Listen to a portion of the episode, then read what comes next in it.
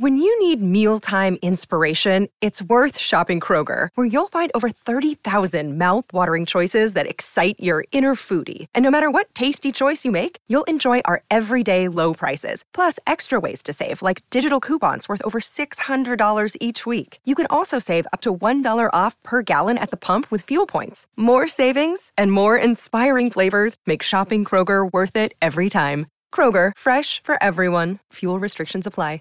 Save big on your Memorial Day barbecue, all in the Kroger app. Get three pound rolls of juicy 80% lean ground beef for $3.49 a pound with a digital coupon. Then get select varieties of flavorful Powerade, Body Armor Super Drink, or Arizona tea for 77 cents each, all with your card. Shop these deals at your local Kroger today, or tap the screen now to download the Kroger app to save big today. Kroger, fresh for everyone.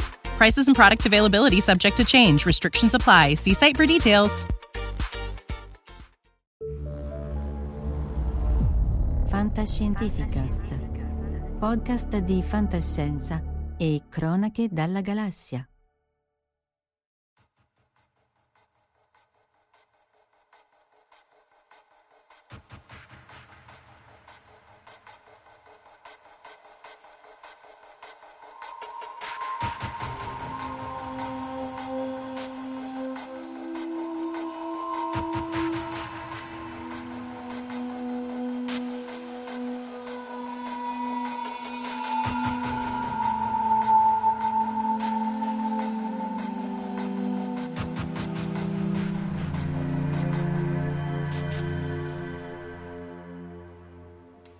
Ed eccoci live anche questa sera, 5 maggio, EFU siccome morbide, immobile e poi lì me fermo, morto Napoleone, complotto dei neutrini solari. Innanzitutto salutiamo chi ci segue online in tempo reale, Jack O'Lantern, Verusca, Tira Erde, Corrado, Alessandro e eh, un Valerio Formato che apre tutto Biascica. E ovviamente dobbiamo salutare gli amici di Fisica Solare del Dipartimento di Fisica, Valentina Penza e Luca Giovannelli e soprattutto il regista Giorgio Giannetta che eh, è stato già con noi quando abbiamo fatto vedere i primi due episodi del, del, appunto del Here Comes the Sun, che è questa serie di corti che hanno realizzato Luca e gli altri, Giorgio è al Dipartimento di Fisica al Gran Sasso, sopra sotto in destra del Gran Sasso, vedremo come. E vedremo appunto oggi la terza episodio che però è già uscito e il quarto che è assolutamente inedito, quindi in anteprima mondiale prima di presentarlo a Cannes. Allora ragazzi, grazie di essere qui con noi, eh, salutiamo anche, anche Michele Sessa e David Casci e vai, a voi la parola, il complotto dei neutrini solari. Beh, grazie a te Marco di ospitarci di nuovo e della possibilità di mostrare in, in live questo nuovo episodio. Beh, Steve che, Atkin, che... Steve Atkin però che poi, poi, poi, vi dico chi è, Steve, in chat privata vi dico chi è, anche quello del dipartimento. Eh, io ho girato turbi e torbi questa informazione oggi, quindi spero ci siano tanti colleghi che ci seguono. non lo so, eh. Vai. Beh, facciamo un breve ricapitolo di che cosa è questa serie e, e che, che cosa era successo, magari, no? Perché chi non aveva sì, seguito sì. magari Daniele, la, Daniele c'era la scorsa volta, live. Antonio. Nella scorsa live avevamo presentato le prime due puntate, ne è una um, miniserie divulgativa che cerca di raccontare che cos'è lo space weather e quindi quali sono gli impatti del Sole sulla Terra in maniera un po' innovativa perché è una specie di miniserie quasi fantascientifica, eh, brevi episodi di 4 minuti e eh, nel primissimo episodio si vedeva che accade questo super flare quindi c'è un, uh, un, flare particolarmente intenso che potrebbe causare molti problemi a, alla tecnologia a terra, però non si capisce bene come è diretto, in, in, che modo si sta sviluppando questa, questa tempesta solare verso la Terra. E nel secondo ci sono un po' di esperti che vengono interpellati da questa giornalista scientifica che è la, dire, protagonista della, della serie e, e quindi diciamo lei chiama Francesco perché si conoscono e chiede ma che sta succedendo sul sole? Francesco prova a interpellare sia Dario che alle Canarie sia me che non si sa bene dove sono ma non riesco a rispondere. E allora a quel punto Letizia si, si lancia nel eh, nell'offerta di uh, diciamo, portare i, i, dati che servono per uh, svelare il mistero se questa tempesta colpisce la Terra o meno a me che ho un fantomatico modello innovativo di solare in grado di prevedere dove vanno a finire queste tempeste. Però sono nascosto. Eccolo, eccolo Francesco che si è nascosto eccolo. pure lui.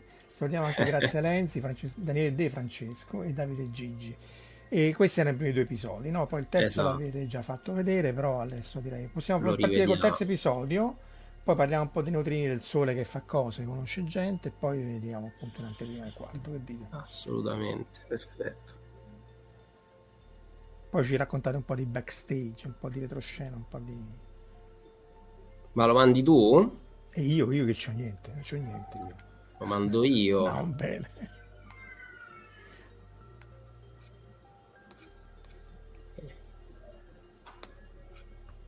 Datemi un attimo che lo Basta che non ci becca il copyright strike. Vabbè, intanto che lui cerca, io faccio un po' di pubblicità. Allora, questi sono i neutrini solari. Aspetta, andiamo prima a like, share e subscribe.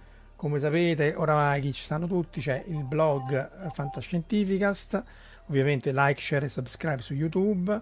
Qui Omar riprende in podcast eh, le, registrazioni, quindi le potete seguire anche se guidate, se fa, senza andarvi a schiantare per vedere le nostre belle facce. Poi c'è il canale Telegram FSC Community, eh, molto, molto eterogeneo, però si accetta anche a chi è piaciuto anche gli ultimi film di Guerre Stellari. Salutiamo anche Marella Sanzione. Ed ecco finalmente Luca Giovannelli che con un loop infinito, ecco qui il terzo cosa, aspetta che lo metto full screen. Ma io ho fatto bene, chissà se si sentirà l'audio. Vabbè, se non si sente lo, lo, lo, si dovrebbe sentire però. Vai. Mm. Se premi play però. Sì.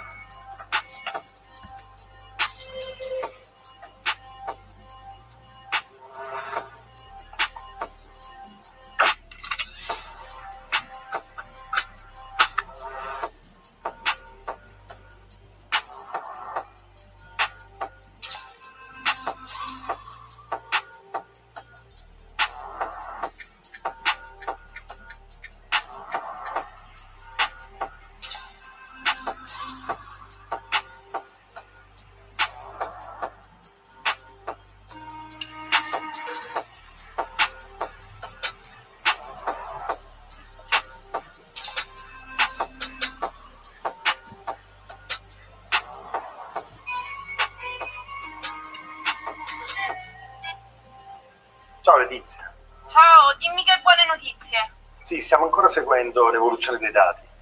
La tempesta è in transito nel sistema solare, ma, ma sono un po' preoccupato. Come sai, l'attività del Sole non è costante, ma segue un ciclo, un ciclo magnetico. Il ciclo undecennale delle macchie? Esatto, è uno dei modi con cui si manifesta. In questo momento non siamo vicini al massimo, anzi, ma un evento così intenso potrebbe indicare una fase di space weather molto seria nei prossimi anni. Guarda, dovremmo capire qual è la configurazione del campo magnetico durante questi eventi.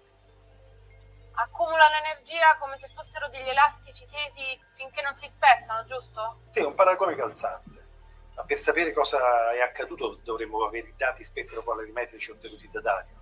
Guardiamo l'atmosfera a diverse lunghezze d'onda e ognuna ci dà informazioni su diverse quote e quindi ci permette di ricostruire i campi magnetici in tre dimensioni. La ricostruzione è basata sulle immagini ottenute?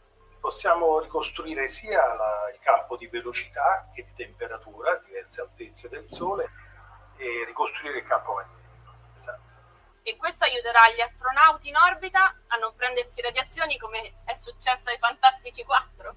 Speriamo, ma certo non acquistano dei superpoteri. Eh, però i dati ci permettono di avere informazioni per uh, mettere in sicurezza gli astronauti Rischiano molto? Se non si proteggono potrebbero avere degli effetti anche mortali, ma per fortuna questi effetti sono importanti solo fuori dall'atmosfera e fuori dalla magnetosfera. Qui a terra il rischio è limitato ai malfunzionamenti del, degli apparati elettronici. Come le comunicazioni rallentate? Le comunicazioni radio possono essere disturbate, il problema sono i satelliti di servizio che possono essere colpiti. Un effetto domino. Ormai tutta la tecnologia è compromessa.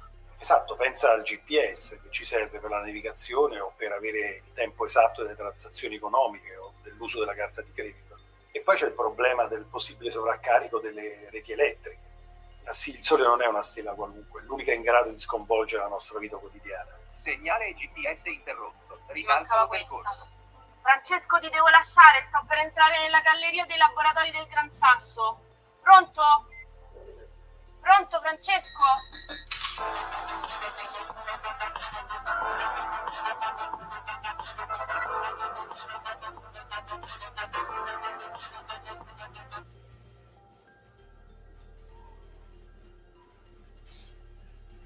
Ammazza dalla Tuscolana al Gran Sasso in, Eh, in pochi secondi. Nella, nella finzione cinematografica, questo è altro. Vabbè, ecco pure Giugiu Giarlo, Simone Leddi. Va bene, questo era il terzo episodio, quindi vediamo la protagonista che si va all'INFN, che, che- che- che- va fatta entrare l'INFN. Incredibile, vero?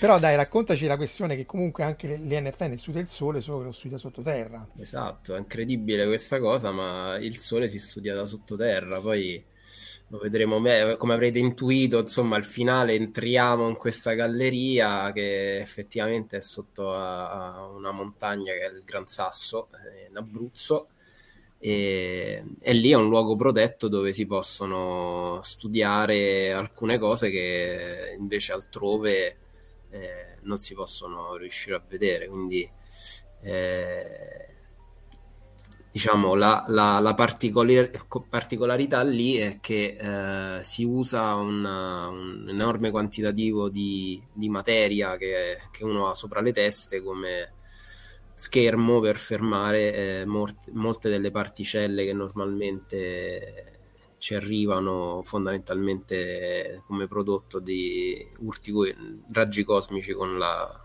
con l'atmosfera terrestre e quindi ci permette di, di andare a vedere meglio invece le particelle che ci arrivano dal Sole, che sono molto sfuggenti, che sono neutrini. Neutrini che ci attraversano in continuazione centinaia di miliardi sulla eh, polpastrello di, di un nostro, delle nostre dita, e, e però non, non li possiamo vedere qui fuori in superficie, dobbiamo andare sottoterra. Cioè, non è che li possiamo vedere che sarebbero sepolti da tutta la marea di Esatto. interazioni, radioattività, raggi cosmici e così via. E bisogna andare sottoterra perché appunto lì il grosso della roccia ci scherma. Il vantaggio, ne avevamo parlato nella puntata, oramai saranno più di due anni fa, con Catalina Curciano, che anche lei fa esperimenti però di, lei è dei laboratori nazionali del- di Frascati, ma fa esperimenti di meccanica quantistica lì sotto e anche lì è perché è un ambiente molto pulito dal punto di vista radioattivo. Però forse a questo punto io direi che eh, in barba alla scaletta che ovviamente non c'è, io farei vedere il quarto episodio perché se dobbiamo parlare dei neutrini conviene parlarne dopo aver visto il quarto episodio, che dici? Ce lo vediamo E direttamente? dai, spariamocelo così, de botto, in binge Di watching. botto. eh. Va benissimo, allora E poi aspetta, prima però dobbiamo dire poi venire formato che però eh, quelli che arrivano al tunnel della Gelmini. Eh, sì, allora intanto che tu metti- fai vedere quell'altro, Quelli erano più ricordiamo che- veloci della luce, però. quelli. Esatto, quelli erano più veloci della luce e ovviamente era un errore di misura, i neutrini di opera che erano lanciati dal CERN, però non erano solari ma erano prodotti di acceleratori di particelle e per via di un cavo collegato male eh, sembrava che arrivassero più veloci della luce. Tra l'altro c'era un problema di GPS dietro, se non sbaglio, eh, anche in quel caso. Anche, insomma, comunque, ma in realtà non è che avesse pubblicato un articolo, è solo che si era data una risonanza mostruosa e più che altro che era molto improbabile perché eh, i neutrini della supernova del 1987 già hanno escluso tutta una serie di teorie, perché Mm. potrebbero viaggiare più veloci della luce, però non lo fanno, perché poteva essere che la luce interagendo con le particelle virtuali viaggiasse più lenta, Eh, però no, Eh, il bello della fisica è che poi Allora, Però appunto lì il tunnel era. Io sempre aspettando che tu condividi lo schermo. sì, sì, ci Il sono. tunnel era perché poi al tempo c'era la Gelmini e uno dei, no- non lei, no, non per difendere, ma non lei, uno dei suoi parenti collaboratori aveva detto che c'era sto tunnel che appunto Sicuro che non fosse lei? 2000 km, no, no, queste le scrivono i collaboratori, cioè, ma ripeto, non per difenderla perché non, non le scrivono loro. Sì, Un poi tunnel diciamo che lei l'ha letta senza cognizione di causa. Ma di nuovo, onestamente, mh, non, Dai, cioè, almeno quello, no- queste informazioni a chi ci segue stasera saranno chiare.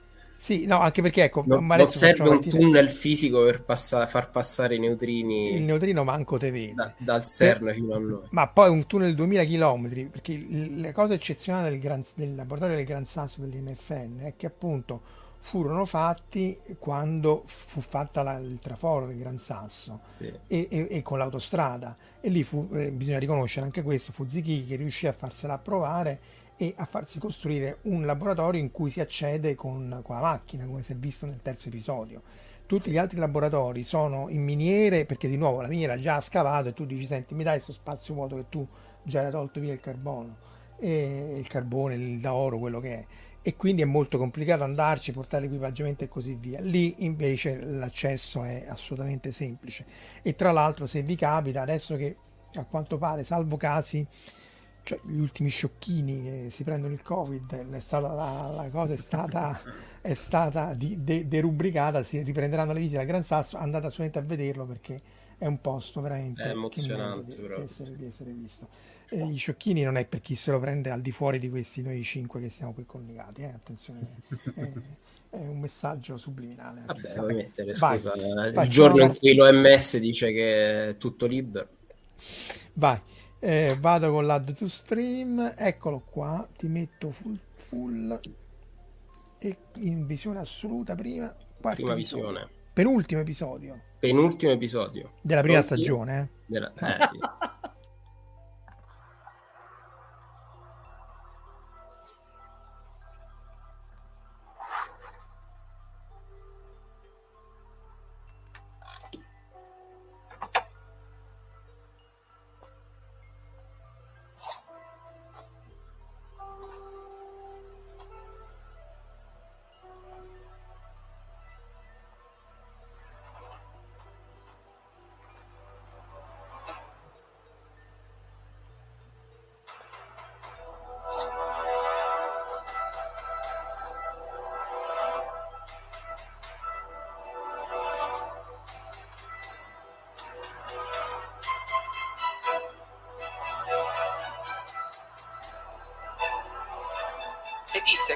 Qui?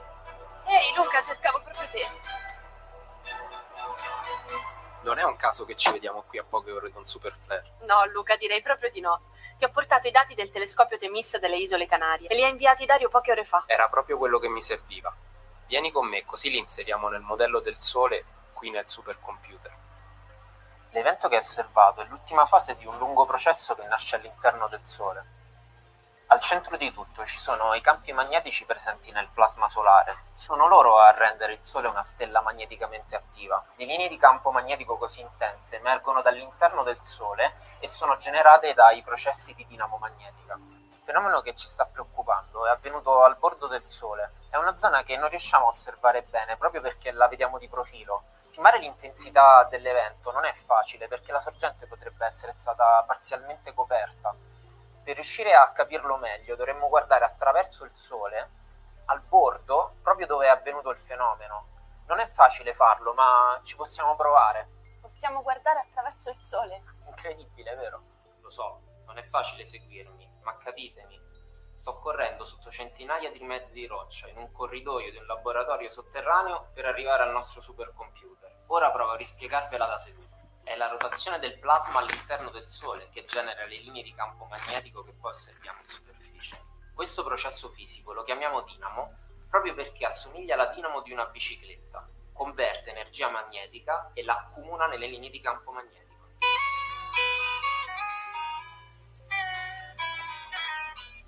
Pronto? Sì, sono io, mi dica. Sì, stiamo studiando il fenomeno insieme a Dario Del Moro che si occupa di osservazioni, con Luca Giovannelli che si occupa del modello di previsione e con Letizia che si occupa di comunicazione. Ma non so se... Ok, ma... ma sarebbe una cosa incredibile. Ringrazio, arrivederci.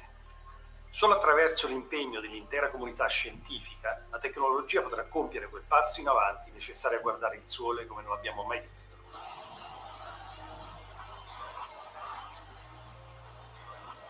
Ora non resta che inserire l'hard disk nel supercomputer e avviare il calcolo. Tu aspettami qui nella sala controllo.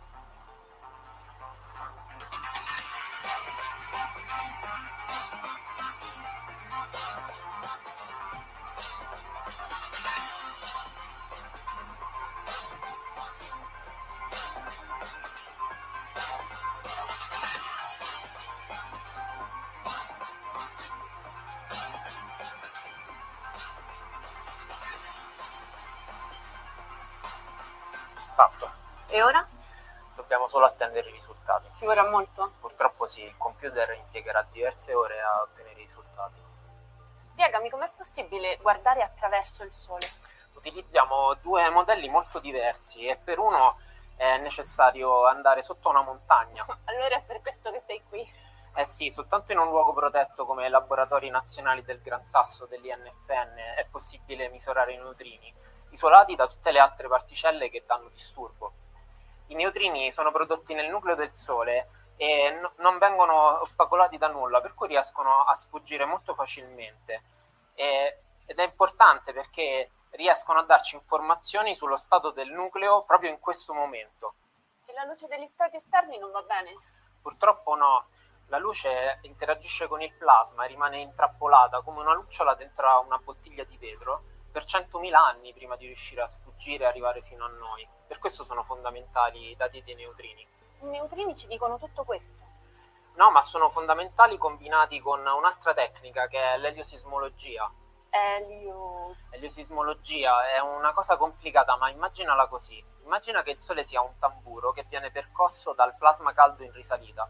I dati di Dario servono proprio a questo. Combinati con i dati di Borexino sui neutrini solari, ci daranno la risposta. Sarà questa la tempesta perfetta? È necessario osservare a diverse quote per poter ricostruire la configurazione 3D e capire l'origine di questi fenomeni. Per questo utilizziamo telescopi a terra ad alta risoluzione spetropolarimetrica come TEMIS. Però, per avere maggiori dettagli abbiamo bisogno di telescopi più grandi. Sembra le comunicazioni siano state ripristinate. Oh, è Francesco. Pronto? Francesco? Sì. Sono qui con Luca, abbiamo appena inserito i dati nel nuovo modello. Sì, quelli di Dario. Scusami l'urgenza, eh, ma volevo incontrarvi domani mattina alla biblioteca dei licei. Pensate di farcela? Sì, va bene, domani? Ok, ci vediamo lì sicuramente. Toglimi una curiosità, è questa la tempesta perfetta? Pronto? Francesco? Francesco? Dobbiamo sbrigarci. Non abbiamo molto tempo. Thank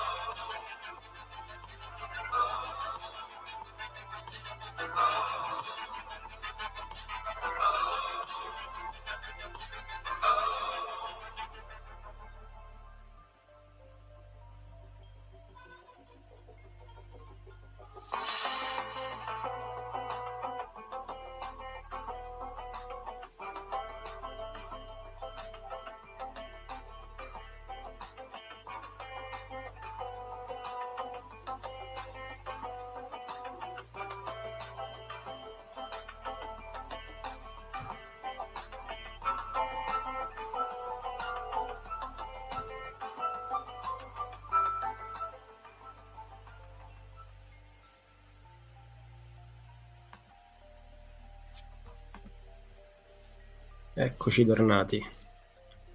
Marco, Marco non si sente? Muto. Sono mutato, no, dicevo i crediti si vedono fino in fondo. Una domanda per Giorgio, ma quella ripresa di piedi un po' alla Tarantino? è mutata anche, è mutata è anche, anche Giorgio. Ho detto subito, eh, la, l'hai trovata la citazione. no, diciamo sì, quella là è stata una ripresa che ci tenevamo, cioè, ci tenevo particolarmente a fare il passaggio scarpa da donna, scarpa antinfortunistica e per passare al Gran Sasso. E, infatti, diciamo, quella è stata una delle dei motivi per cui abbiamo dovuto girare diciamo in una location eh, non programmata, mettiamolo così, perché quando non ci siamo trovati... rinunciare a quella scena. Non volevamo rinunciare a quella scena e quando ci siamo trovati che dovevamo andare a girare al Gran Sasso, avevo sottovalutato la macchina con cui avevamo girato, perché la macchina con cui abbiamo girato è ibrida e le macchine ibride non possono entrare ai laboratori del Gran Sasso. Perché? Mm, purtroppo possono entrare soltanto batterie. macchine batterie penso di sì, soltanto benzina e diesel. Manco e quindi GPL. Neanche no, motivi di sicurezza. Noi non lo sapevamo quando abbiamo iniziato a girare la serie, abbiamo usato una macchina ibrida. E quindi però immaginavamo e quindi abbiamo dovuto girarla a parte quella scena. Ma per curiosità, ve l'hanno detto prima? Ve l'hanno, non vi hanno fatto entrare? Sì, quando ci siamo sentiti per organizzare, che hanno, perché noi avevamo bisogno di entrare ovviamente con le macchine, soprattutto per l'attrezzatura per girare, quindi quando ci hanno chiesto le targhe ci hanno specificato che però potevano entrare solo benzina e diesel. Mm. Infatti ci tengo a ringraziare tantissimo Vincenzo Caracciolo che ci ha aiutato insomma, per, per fare queste riprese poi ai laboratori e tutte le persone che ci hanno permesso di girare in, vicino a Borexino perché mm. non è una banalità appunto entrare lì con, con tutta la troupe e, e, avere i permessi per riprendere. Allora, e poi c'è un altro gruppo che devo ringraziare, non so se tu Marco hai notato la, la citazione anche lì c'è un'altra cosa che abbiamo ripreso, che, che, in realtà non sta al Gran Sasso. Vediamo se cogli. La Cuscolana. no, ma non in questo episodio. no. Il supercomputer. Ah sì, sì, ma infatti il supercomputer non sta al Gran Sasso. Eh, ma quello è vero, anche lui, quello è... E lì dobbiamo ringraziare tutte le, le persone di Tor Vergata del gruppo Ape. Esatto sì. Allora, raccontiamo di Ape brevemente. Eh, allora, Ape, eh, l'abbiamo parlato nella puntata con Gaetano Salina, no? era sì. il computer parallelo sviluppato dai tempi di Cabibbo. Tra l'altro Gaetano ha mandato una delle schede di Ape al museo del Nobel, proprio di recente. E tra l'altro gli volevano buttare sia le schede che le cose un mese fa in una delle visite lendi di pulizia dei, dei, dei corridoi. E Dice Valerio, però, effettivamente. Però, vabbè, quella è materia oscura, Valerio. Siete andati a Gran Sasso e avete mostrato Dama. Io non mi farei vedere in dipartimento per un po'. Eh, però, effettivamente, la materia oscura non c'entra. E anche il neutrino, diciamo che è un po' borderline, no? Mm. Diciamo che ci siamo voluti inventare un po' questa cosa, no? Chiaramente qui si gioca col fatto che siamo tra scienza e fantascienza. Allora, il motivo per cui siamo andati lì era eh, ce ne sono, ce ne sono vari, diciamo. In parte era per mostrare veramente una delle varie eccellenze italiane che ci sono anche nell'ambito della fisica solare e Borexino lo è perché ha risolto il cosiddetto problema dei neutrini solari di cui magari poi dopo parliamo un pochino, no? Quindi è importante eh, nella fisica solare anche se non fai osservazioni dei fotoni eh, che, che, è quello che di solito fa un, un fisico solare, insomma. E, e poi perché... Valentina è fisico solare, non l'abbia mai visto il fotone giusto quando esce da scuola, fa, fa solo conti, fa tutti i conti, vi ricordate, Valentina è stata con noi già due volte, fa, fa i conti, ma il fotone vero... Ma, ma con neutrino! Va bene. Poi insomma la, il, è un po' mm, un, un, diciamo, l'altro motivo era raccontare un po' quali sono i processi che, che avvengono nel nucleo del Sole, no? E per farlo un po' l'unico mezzo di indagine diretta che hai sono i neutrini. Quindi era un po' per introdurre l'argomento e parlarne anche qui in, in live. e, e diciamo poi c'è il fascino indubbio di, di, di questo luogo eh, che, che, è il laboratorio del Gran Sasso, che insomma andare a girare lì è stato veramente, secondo me, di impatto visivo per la, per la serie. E il tutto è stato combinato un po' da me in questa idea un po' fantascientifica, per cui questo nuovo modello solare, se ci metti dentro i dati dei neutrini che in qualche modo ti dicono che sta facendo il nucleo in quel momento, con altre informazioni che ti permettono di vedere l'interno del Sole, che è appunto questa tecnica di cui parlavo, che è l'eliosismologia, in qualche modo ti permette di ricostruire tutto quello che sta avvenendo anche all'interno del Sole e quindi prevedere meglio la tempesta come si è come è partita e come ha, quanta energia ha rilasciato, in che direzione e via dicendo. Questo chiaramente è un, è una, è un aspetto fantascientifico, non, è, non, esiste al momento un modello del genere, no? però scrivendo una cosa del genere è anche carino provare a inventarsi qualcosa di nuovo che sia plausibile ma non, non realizzato. Allora, sì, perché poi è plausibile. Questo è un disegno di Bacol eh, che poi prese il Nobel per il problema del neutrino solare e vabbè, ne parleremo tra un po'. Essenzialmente il, il punto qual è? Che eh, la, il sottile filo tra fa- scienza e fantascienza è nel fatto che i neutrini eh, sono prodotti nei processi di fusione nucleare, di fusione termonucleare al centro del Sole, e, mentre eh, appunto, che è un terzo, un terzo del, ra- del, del raggio, grosso modo, poi c'è tutta la parte convettiva che è quella di cui si occupa Valentina e poi c'è la parte esterna che è la parte di, di, di fotosfera, cromosfera eccetera eccetera che è quella che, che, si osserva. Ora il problema dei neutrini solari era che se, se, se ne osservava un terzo di quelli che, che, che si aspettavano. Bacola era il tizio che faceva i conti e Davis era quello che aveva costruito questo rivelatore, il Homestake Experiment. Mm. Appunto, qui vedete che questo è fatto in una maniera eh, d'oro loro l'hanno tolto e c'è questo contenitore qui in cui c'era il rivelatore di cloro eh, eh con una, una, un riempito d'acqua eccetera eccetera in cui essenzialmente la reazione che si guardava era questo neutrino emesso nella reazione di fusione nucleare del Sole, neutrino elettronico, perché poi l'inghippo stava lì, che interagendo con un atomo di cloro dava un atomo di argon più un elettrone. Quest'atomo qui ehm, veniva in qua- fatto flussare con lei, insomma una misura complicatissima perché si contavano i singoli atomi, un po' come anche fa eh, tutti i rivelatori underground, cioè sono molto molto sensibili. Questo in realtà veniva fatto ogni, periodicamente, ogni settimana, mentre Borexino lo misura in tempo reale come anche Super Kamiokande e così via. E il punto era che questi erano gli anni 60, loro era il primo esperimento, tra i primi esperimenti che l'hanno fatto, misuravano un terzo del numero aspettato e tutti ha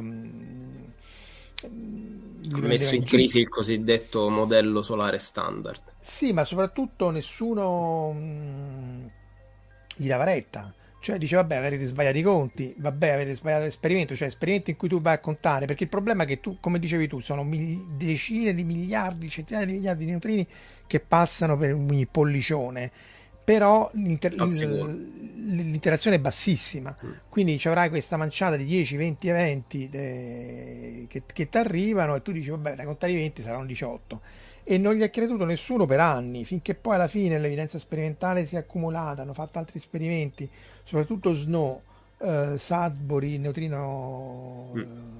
Observ- Observatory, per cui poi hanno preso il Nobel eh, McDonald e Cagita nel 2015-16 e, in cui Snow tra l'altro vedeva due tipi di neutrini, insomma riusciva a, a verificare meglio la, il fatto che appunto eh, il neutrino elettronico in realtà cambiava, eh, mutava la sua natura eh, il neutrino soprattutto eh, muonico. Essenzialmente, vediamo un po' se ce n'è una. Dove Ho stiamo? visto un'oscillazione. Sì, no, l'oscillazione, però essenzialmente per qualche mm. motivo eh, misteriosissimo, veramente misterioso, eh, i, le famiglie di elettroni, di, di, leptoni sono 3 più 3, cioè c'è un elettrone che è quello che conosciamo, il muone che è quello che è la, la, il, il, fondo, quello dei raggi cosmici, il motivo per cui essenzialmente vogliamo andare su Terra per misurare queste cose, e il Tau che è ancora più pesante non rompe le scatole perché decade subito è talmente pesante. Però per ognuno di questi ci deve essere la controparte del neutrino quindi ci sono almeno tre specie, quasi sicuramente tre specie, anche se potrebbero essere anche quattro, boh, per tutta una serie di motivi teorici. Perché sono tre non si sa, perché sono tre come quark 3 più 3 6 non si sa. Resta il fatto che però sono queste tre famiglie e che l'esperimento di Davis era sensibile solo al neutrino elettronico appunto prodotto nelle reazioni di, di, di fusione nucleare che sono questo delirio preso qua da Wikipedia. Quella principale è protone-protone che dà deuterio più positrone più neutrino elettronico, questo esce e se ne arriva fino a noi. Poi c'è tutta un'altra serie di reazioni, ma essenzialmente vedete anche questo, questo è lo 0,23% è trascurabile, 10 a meno 5, però questi conti l'hanno fatti tutti, eh? tutti questi neutrini qui, ognuno ha un suo spettro energetico, una sua distribuzione e arrivano fino sulla Terra, eccoli qua, con queste energie qua, vedete questa qui è il flusso, cioè quanti neutrini arrivano per centimetro quadro al secondo, e vedete che dovrebbe essere forse un flusso integrale questo, quindi ne arrivano 10 alla 11 quindi 100 miliardi per centimetro quadro per secondo dal, dal, dal protone-protone, quest'altri sarebbero trascurabili se non fosse che vanno visti. E soprattutto che il protone-protone ha energia talmente bassa che i primi esperimenti non erano in grado di vederlo e servivano questi altri. Insomma, per farla breve, gli arrivava un terzo, anni di insulti, pernacchi e così via, e alla fine però sono stati vendicati e hanno avuto poi anche il Nobel, anche se tardi nella vita. Diciamolo, Perché... all'inizio la colpa era stata dal sole, eh che voi non sapevate come funzionano le stelle. Anche eh, hanno iniziato a uscire fuori i modelli più disparati no? di sole con dentro il buco nero per cercare di giustificare il fatto che la, in realtà la, la, dire, la, quantità di irradianza che si misurava, eh, quindi l'equilibrio energetico andava giustificato con, con invece un, dire, l'energia prodotta nel nucleo che in qualche modo era, era, misurata da quanti neutrini poi uno vedeva a terra che non, torna, non torna, le due cose non tornavano e non tornavano perché in realtà era colpa del sole no? quindi eh, si, si iniziò a fare tutta una serie di modelli esoterici del funzionamento del, del, Sole che facevano tornare i conti in modo tale che bastavano soltanto un terzo delle reazioni nucleari eh, per far sostenere la stella così come la vedevamo. E, e, però le cose erano molto complicate. Insomma, il rasoio di Occam mm, non sì, era proprio. Anche, c'è anche da dire che parliamo degli anni 60 e quindi che, che la fusione nucleare tenesse in piedi le stelle era una roba di boh, 30-40 anni prima, eh, non di più. Eh. Quindi sì. dire, lo dicevamo proprio forse con Francesco l'altra volta, cioè alla fine eh, è passato più tempo da quando noi abbiamo cominciato a studiare che da quanto si sapeva questa cosa rispetto al tempo di Davis. Quindi, eh, e tra l'altro poi Francesco sopra citava che potrebbe essere che la materia oscura stia anche al centro del Sole, non, non, non inficia le reazioni nucleari. Eh, fisici solari 1, eh, fisici delle particelle 0. Sì, poi però dove, dovette venire eh, Bruno Pontecorvo, che fu il primo a ipotizzare che eh, che poi per rigirarla, vista dal punto di vista di Giorgio, il padre di Gillo Pontecorvo, il regista. Cioè di solito da noi è Gillo è il figlio del fisico, invece dal punto di vista del vostro sistema di riferimento Bruno Pontecorvo era il padre di Gillo Pontecorvo, il regista, che disse che il neutrino oscillava. Cioè essenzialmente se qui la vediamo come in termini, che, che non lo faccio vedere però, di neutrino eh, elettronico, che è quello prodotto, via via che passa la distanza o il tempo, questa qui è la distanza rispetto all'energia del neutrino, essenzialmente lui tende a mutarsi spontaneamente in neutrino muonico, anche in neutrino tauonico, ma essenzialmente la grossa oscillazione è questa qua.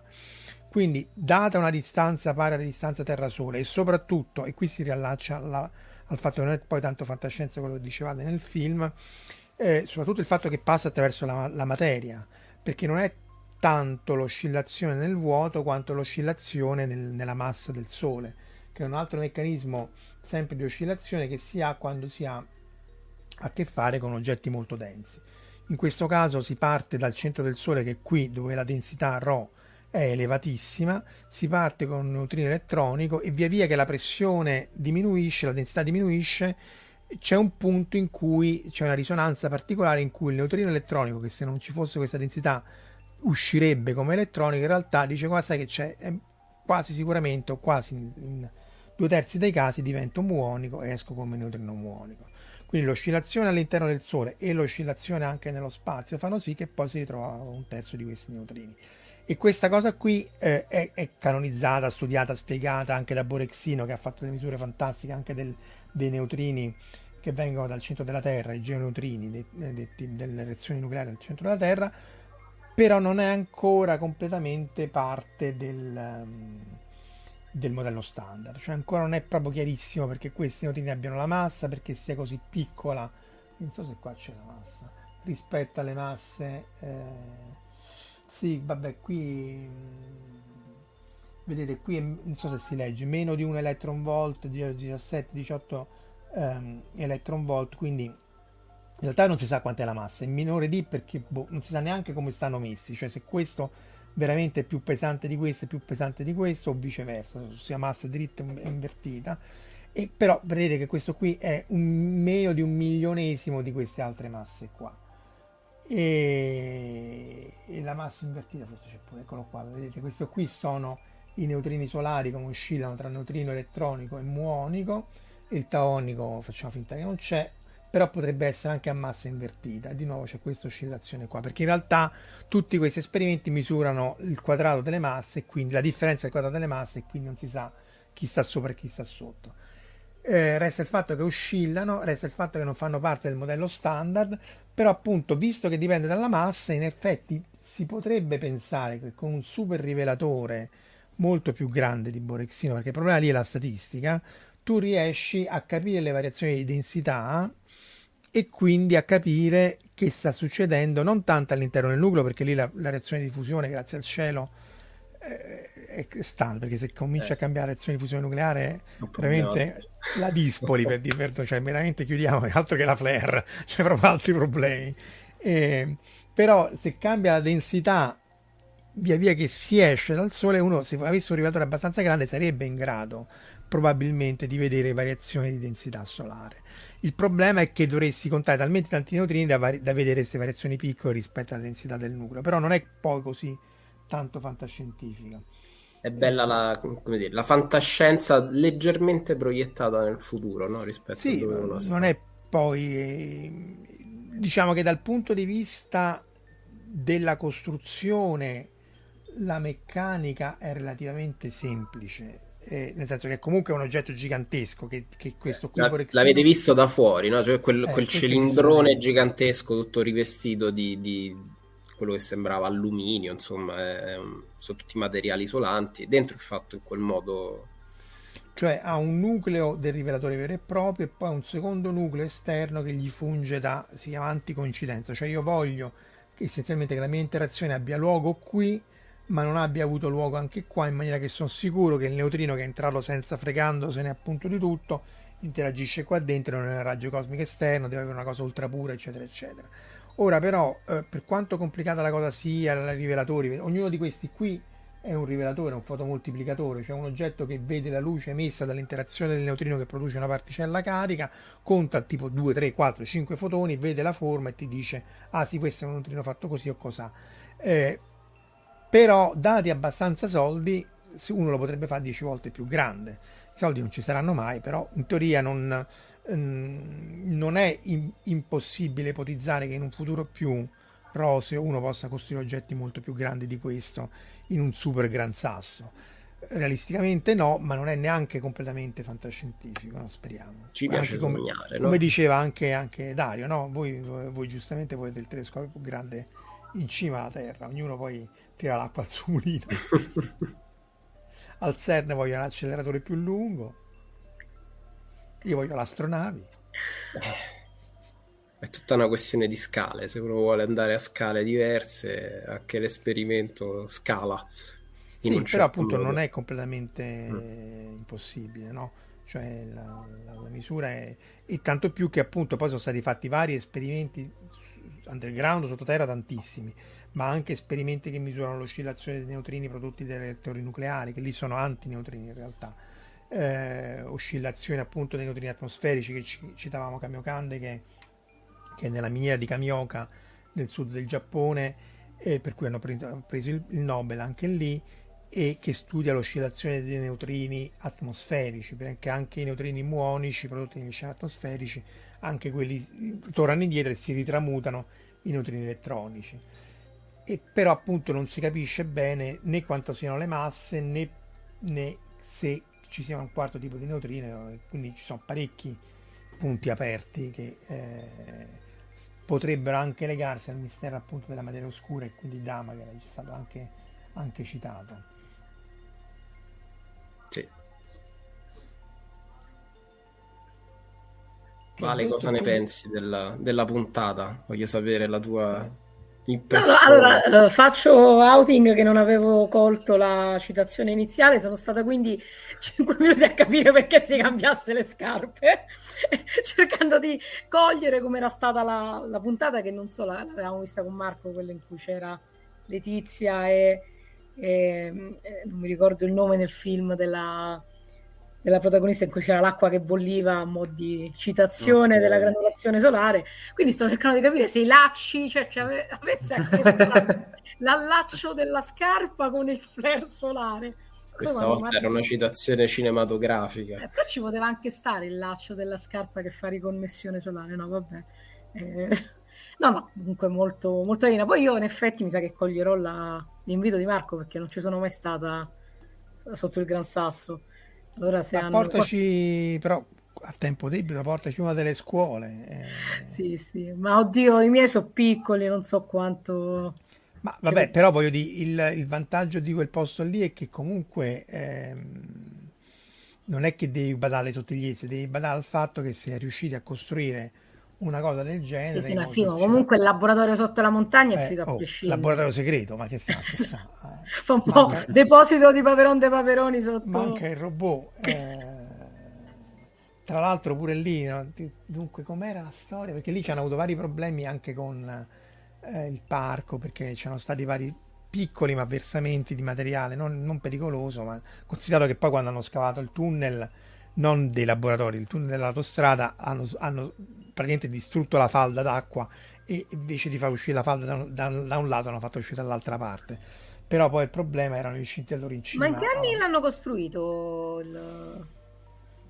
70, 80. Eh, cioè... 80 direi, perché l'autostrada era cominciata negli anni 70. Eh... Mo sto guardando disperatamente. Eh. ok, ti ho fatto una domanda imprevista. No, vabbè, sì, quando, quando torno a scuola, figurati, tanti ragazzini, pur di non fare lezione. Allora, due tunnel, 176 metri, cominciato nel 68 e finito nel 95. Però in realtà la prima, la prima, la prima, il primo tunnel è aperto nell'84, quindi 10 anni a tunnel. Pensa, vabbè, pensa il, il, coso sul, sullo stretto. Pensa se esistesse davvero il tunnel Ginevra. Ginevra Gran Sasso. Il laccio delle scarpe detto anche stringa. Ah, giusto. Ah, vedi, ecco, si poteva... Io me la rivenderei comunque poteva... la citazione esatto. delle scarpe, oltre che con Tarantino, che poteva essere un aggancio. Il 26 maggio, allora giochiamo, eh Luca? Sì, sì. Beh, il laccio del, di, un, di un campo magnetico ci può stare. Beh, no, veramente stavo là a pensare, aspetta, ma adesso cerco di capire perché questa scarpa. Chiaramente, se volete sapere come va a finire questa storia dovete assolutamente seguire il prossimo evento. Eh, dai, di quando è? Il 26 maggio faremo questa presentazione alla, all'Accademia dei Lincei. Eh, sarà una doppia presentazione in realtà. Eh, ci sarà la proiezione finale con tutti e cinque gli episodi, uno di seguito all'altro, di questa miniserie e di un documentario eh, che è stato prodotto invece dai colleghi spagnoli che fa vedere eh, la dimensione europea del, del progetto Est eh, che, che, finanzia diciamo anche tutta questa miniserie eh, perché appunto questo è, questo è lo sponsor no? esatto Stanis esatto. deve fare un'azione fisica secondo me qui Stanis Beh, eh, le, le, diciamo, il, ah, ecco, questa è tutta la, la, miniserie come è uscita finora.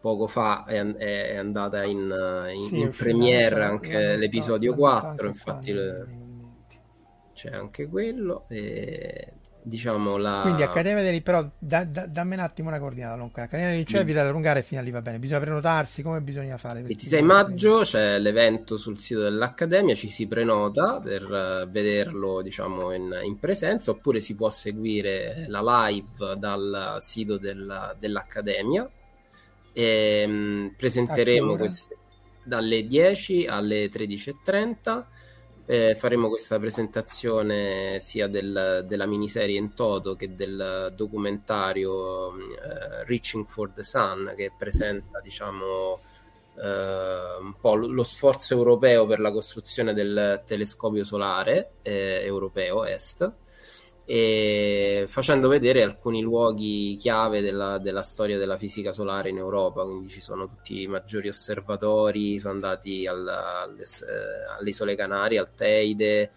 a Medon, a Parigi, eh, l'Einstein Telescope che sta a Potsdam, eh, qui sono, sono stati alla, all'Accademia dei Lincei per l'appunto in Italia e, mh, con interviste a chi sta costruendo diciamo, il, il telescopio.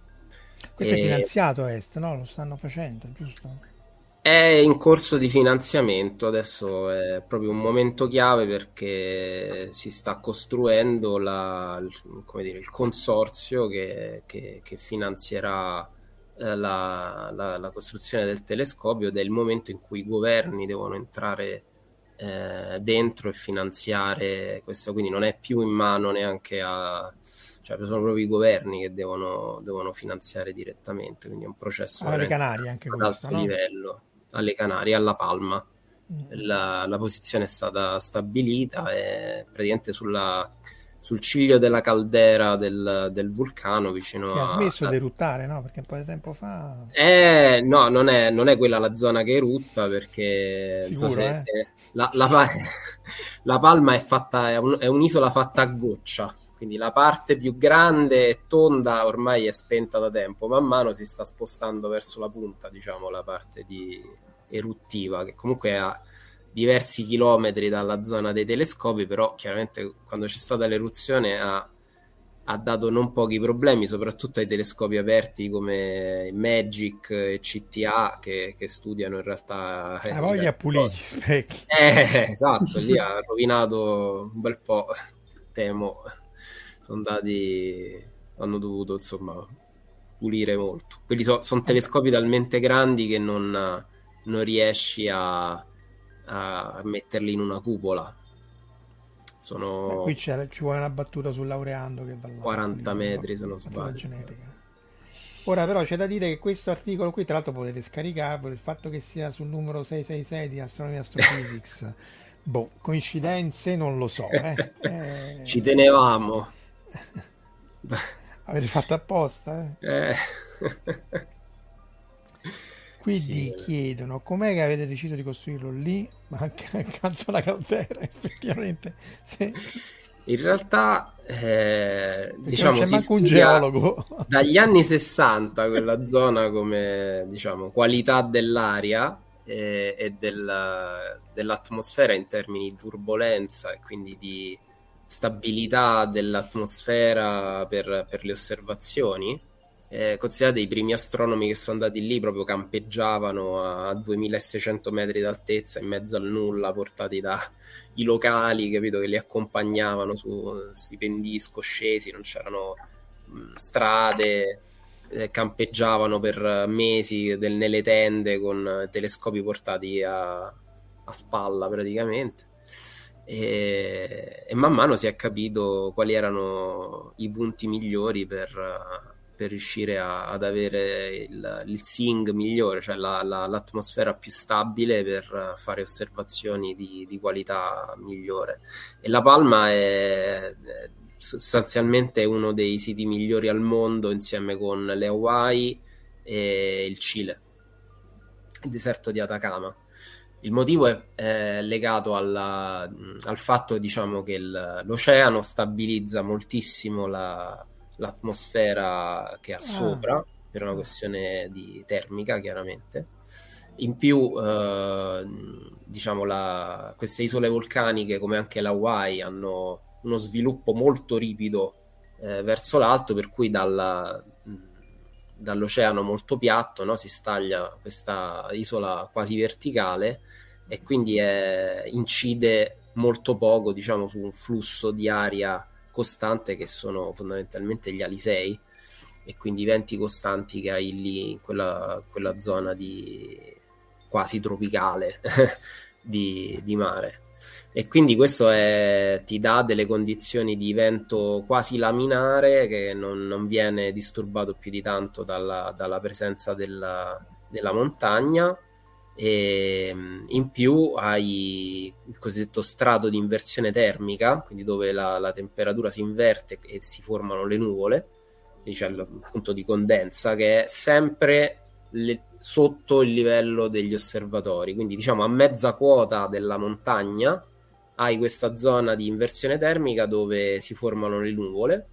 Quindi tipicamente quando uno arriva al, alle Canarie e, e a terra è tutto nuvoloso, non c'è, non c'è sole, quindi chi sta giù negli uffici o nella parte tecnica dove ci sono laboratori ottici e via dicendo, esatto, sei sempre sotto quello strato di nuvole, e, e stai vicino al mare, ma mm, insomma, sole ce n'è poco poi ti inerpichi su queste stradine, ti fai questa oretta e mezza di viaggio, tutte curve per arrivare su in cima. A un certo punto attraversi una zona che è fatta tutta pineta, perché ci sono i pini canari che hanno, eh, diciamo, delle, eh, degli aghi molto più lunghi di quelli a cui siamo abituati noi qui in Italia, che sono fatti apposta per raccogliere l'umidità e fanno gocciolare a terra e, e, sopravvivono così perché lì c'è sempre quello strato di nuvole che vedete che, dove vivono i, i pini canari e poi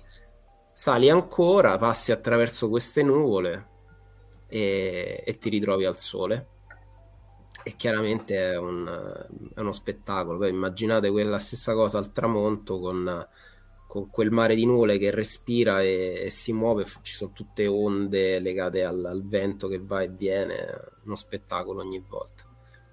E quando questo, questo, tra l'altro, se non vado errato, è, è, è l'altra isola dove ci sono i, i telescopi Teide, sì, Tenerife, sì. perché quello è il Teide, sì, esatto, che è molto alto. Un altro vulcano, sempre un altro vulcano, Infatti stavo pensando Luca, hai nominato il Cile che è notoriamente zona sismica, credo che ci sia stato il terremoto più forte di sempre in Cile. Sì, sì. Eh, le Hawaii che sono zona vulcanica di, di, di tsunami. Beh, non è, non è, propriamente un caso, no? Perché ti serve questa montagna molto alta in mezzo all'oceano, isolata, e tipicamente sono vulcani. Però il Cile è un, un altopiano. No, il Cile è, è, il meccanismo un po' diverso, è legato al fatto che hai il, diciamo, la, la conformazione delle montagne della, eh, della cordiera, no? De, che, che, è isolata dal mare da questa fetta di, di, terra che è un deserto e lì si crea una circolazione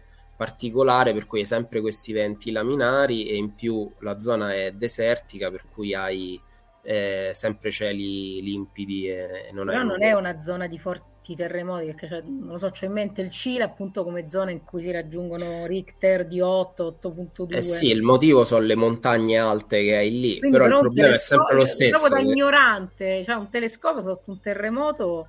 Ah, tipicamente se sei in alto diciamo che c'hai un'orografia un po' particolare e, e, e, e tipicamente o c'è una zona di subduzione forte per cui terremoti oppure...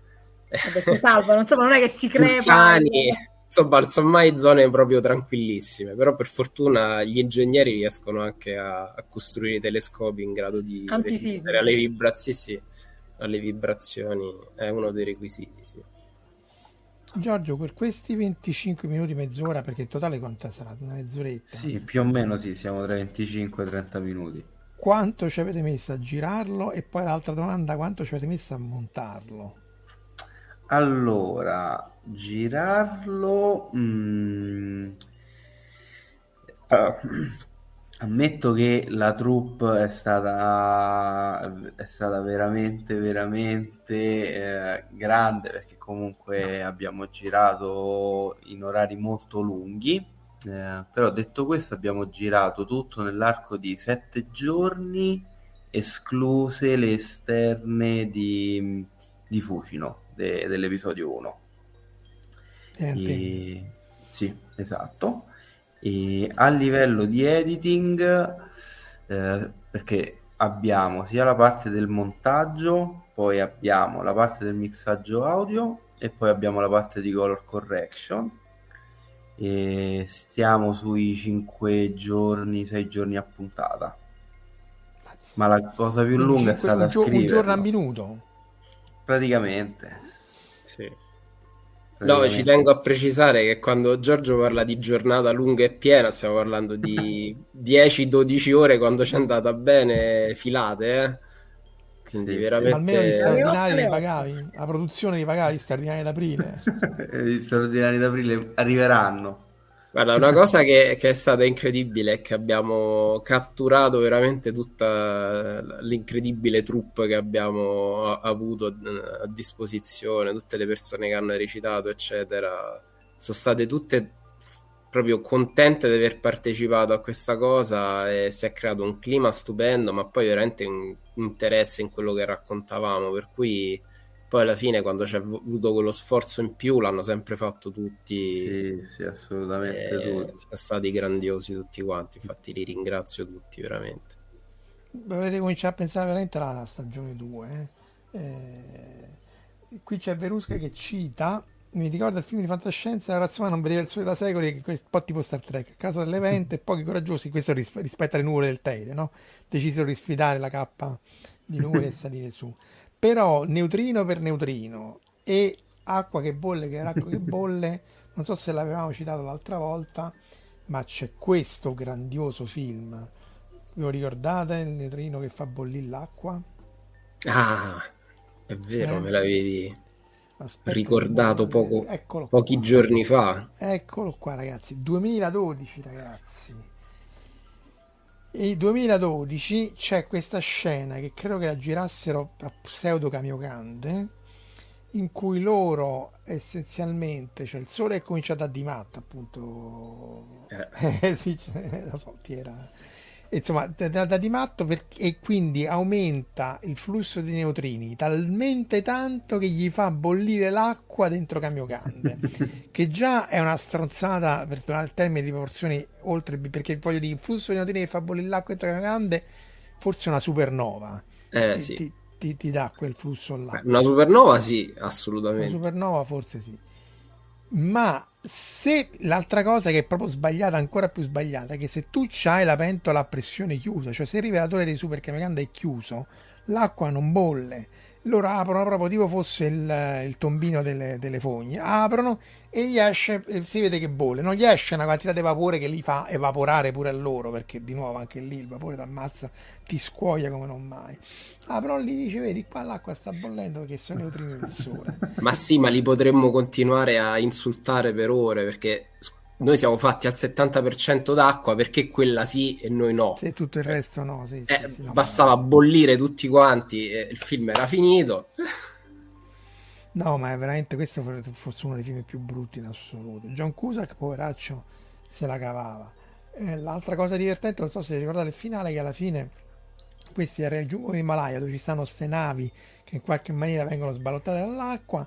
Dopodiché dice: Guarda, che cosa è rimasto fuori? Ah, è rimasta fuori l'Africa. Vabbè, allora sbarchiamo in Africa e ci pigliamo quel territorio là in barba a chi ci stava prima. Buono così, 2012, sì, sì.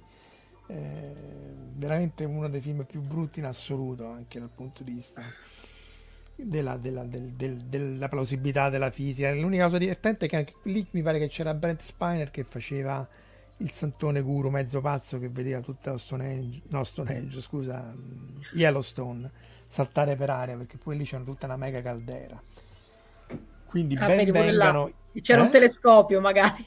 No, il telescopio non c'era. eh, Ma saltava per aria anche San Pietro qui? No, io mi Ma sbaglio uno con l'altro, perché poi San Pietro lo fanno sempre esplodere, riconoscibile. la Casa Bianca, San Pietro, sì, si riconosce l'immagine. eh. No, era Woody Ellison. Ah, sì, sì, sì, sì, è vero. Da, Data Pazzo era in Independence Day. È vero, è vero, è vero. Che appunto c'è questa super caldera Yellowstone, che pure quella, anche senza i neutrini solari, dovrebbe saltare eh, per, per- per- di suo. il santone pazzo funziona sempre, dice Mariella Stanzoni. In effetti nella seconda stagione dovresti metterci il pazzo. Introdurremo un personaggio, poi vediamo a chi Ah. farlo fare. Ecco, Perché tra se ti vuoi candidare come, come personaggio. pazzo, sì, sì, no?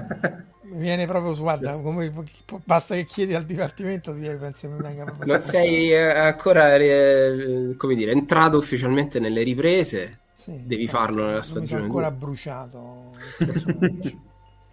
Eh, no, tra l'altro, vabbè, Santone Pazzo no, però una delle ipotesi di Majorana, che poi è stato il primo a ipotizzare il neutrino, e tra l'altro non si sa se il neutrino sia un neutrino di Majorana o no, Mm. cioè come diceva Valerio formato prima, se si sia un'antiparticella di se stessa o no, ehm, è che appunto in realtà lui non si fosse suicidato, eh, non si fosse suicidato, ma era diventato a fare eh, o entrato in un monastero o faceva il mendicante in centro di Roma. Questo rimane un mistero. E appunto Majorana fu uno appunto come Bruno Pontecorvo, faceva parte del gruppo di Sperna di Fermi e fu il primo a ipotizzare il neutrino. Il nome tra l'altro viene da neutrone, che appunto il neutrone è grande e dice quello non interagisce poco, è piccolo perché come uno se lo può immaginare come una pallina piccolina e quindi è venuto fuori il neutrino.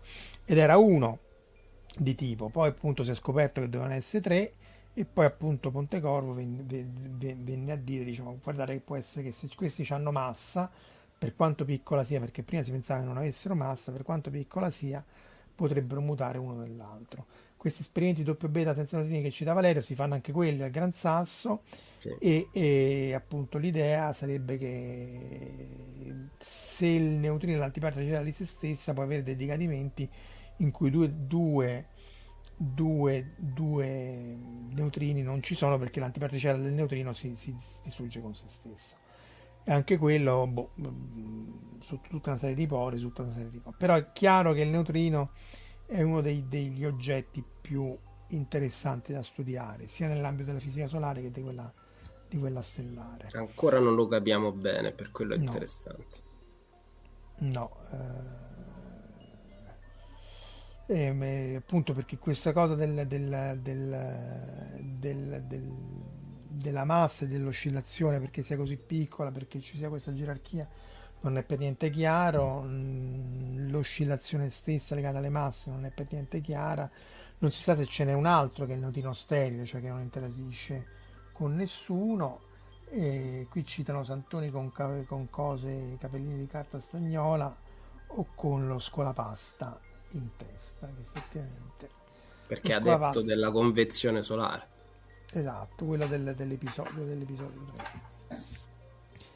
E quindi insomma, neutrino forever eh, sono misure molto complicate. Adesso ci sono anche i rivelatori sott'acqua, no? tutti quelli Mm.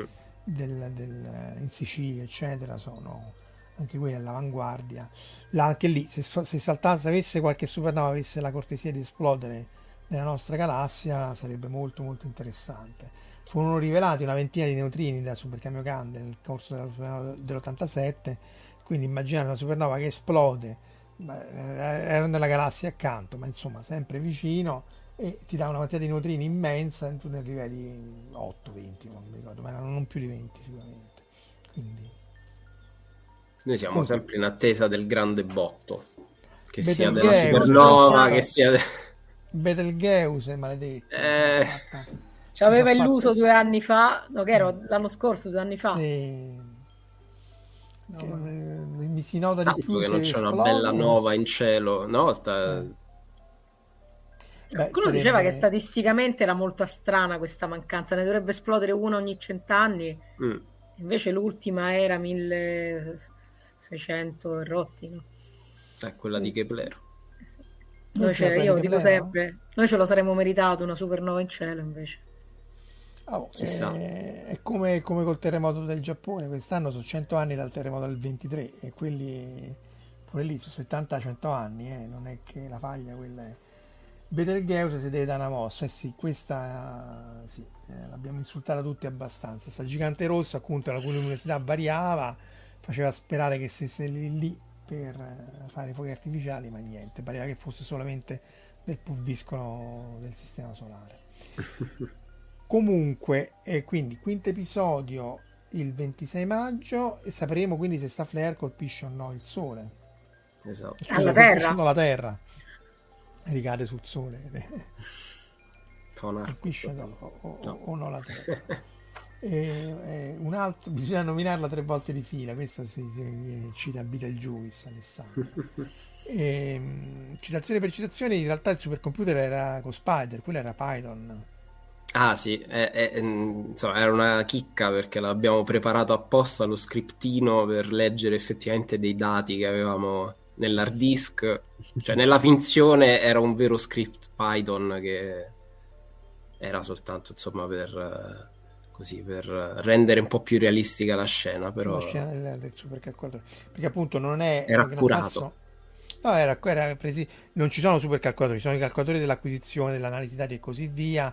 Anche lì potrebbe non essere del tutto implausibile mettere un computer lì sotto perché la temperatura è più costante, quindi uno si scaldasse molto, però di solito lo spazio lì è talmente critico. Sì. eh, allora, qui parlano di supernova. Allora, citano la supernova, la Van Buren, che è la supernova di Sherlock, appunto. Se vi ricordate, c'era un episodio in cui eh, non vi ricordate, eh, c'era questa supernova che era dipinta in un quadro che era un falso e quindi Moriarty lo fa indovinare a Sherlock e chiede Francesco, Daniele De Francesco se l'ultima supernova non è quella dell'87 e ni, perché quella era nella brusa di Magellano non, eh, e quindi diciamo era Raffaele e quindi non conta come galassia. Nebulosa di Magellano è quella dove la Yamato deve andare a prendere il cosmo DNA per purificare la Terra, dove sta anche Gamilos, Gamilos, Gamilon in, in inglese. E quindi ancora nella nostra galassia manca sta, sta, sta- sta supernova. Se avesse eh, la cortesia appunto di, di saltare per aria, auspicabilmente noi, noi abbiamo ancora 4 miliardi di anni, no Luca? Eh sì.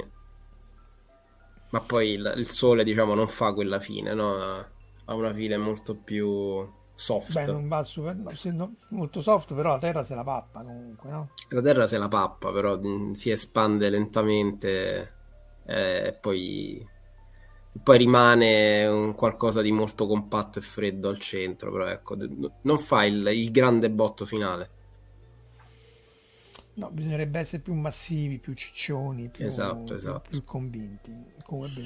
È una nana, il sole è una nana gialla, è tranquillo. Fin Sì, troppo perché- tranquillo.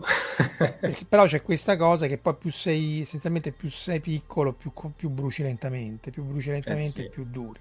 Quindi ci sono ancora le stelle, l'avevamo visto con ehm, Marco Castellani un paio di settimane fa, o la settimana scorsa, che appunto che fanno Gaia, fanno la- la- la- la- l'analisi delle stelle della galassia e essenzialmente ci sono ancora le stelle di prima generazione, cioè quelle che si sono accese nei primi milioni di anni dopo il Big Bang che stanno là, il diesel, ancora bruciano. col fi- un filino di gas proprio Esatto. consumano pochissimo. State facendo star shaming, sì, eh, shaming anche ai- come scemi tra l'altro. Eh, Ma invece io avevo letto proprio ieri o l'altro ieri una, una cosa su Media Inaf che parlavano dei flare solari come possibili innescatori di vita, eh, della scintilla della vita. Non l'ho letto l'articolo, devo dire. Eh, però mh, mentre c'erano delle teorie che dicevano che i fulmini erano stati quelli che avevano consentito di trasformare molecole da, in, in molecole capaci di autoriprodursi, era uscito un articolo su il flare eh, sostitutivi dei fulmini. Però devo dire, era molto. Infatti, ho detto questo lo, lo devo dire a Luca. Uno se lo può rivendere. Eh, la, il no, flare la vita, come- la vita nasce da una, da- da una- una complessità che non hai quando c'è tutto completamente Sì, sì, c'è un statico effetto e- di Frankenstein Junior, Quindi- cioè il- la, la scintilla della vita Mm. fornita da un flare solare sarebbe una pubblicità non male. per- Beh, ci Però sono molti plausibile, studi eh. in cui il- diciamo, l'ultravioletto delle stelle è visto, cioè, come dire, per una questione di, appunto, di abitabilità o anche come eh, nascita della vita, eh, serve un certo livello di ultravioletto, cioè non troppo alto perché sennò sterilizzi tutto, ma neanche troppo basso perché altrimenti non riesci ad innescare, appunto, a- ad avere questi processi di ehm, in cui la- la- la- le molecole organiche basilari riesce a, a spaccare e poi ricombinare in qualcosa di più complesso. Quindi ti serve quel certo grado di radiazione ultravioletta. Una, vita, una stella un minimo viva. Sì, sì, perché altrimenti tutto rimane a, ai mattoni più essenziali non si riesce a, uh, ad evolvere in qualcosa di un po' più complesso. Ma infatti, voglio dire, l'abbiamo detto tante volte anche con Scientificas, eccetera, il fatto che la Terra sia fatta così, il sistema solare con Giove, il Sole sia una stella media, ci sono parecchie, parecchie peculiarità che appunto fanno pensare che se non siamo soli nella galassia poco ci manca. Eh, non, cioè, è plausibile che ci siano necessarie tutta una serie di coincidenze cosmiche, appunto. Mm. Eh, non sappiamo appunto... assegnare delle probabilità a questa cosa. No, Infatti, no. la famosa no, equazione la... di Drake, che non è un'equazione. L'equazione è un'equazione che non c'ha i numeri, quindi... Mm, sì, insomma.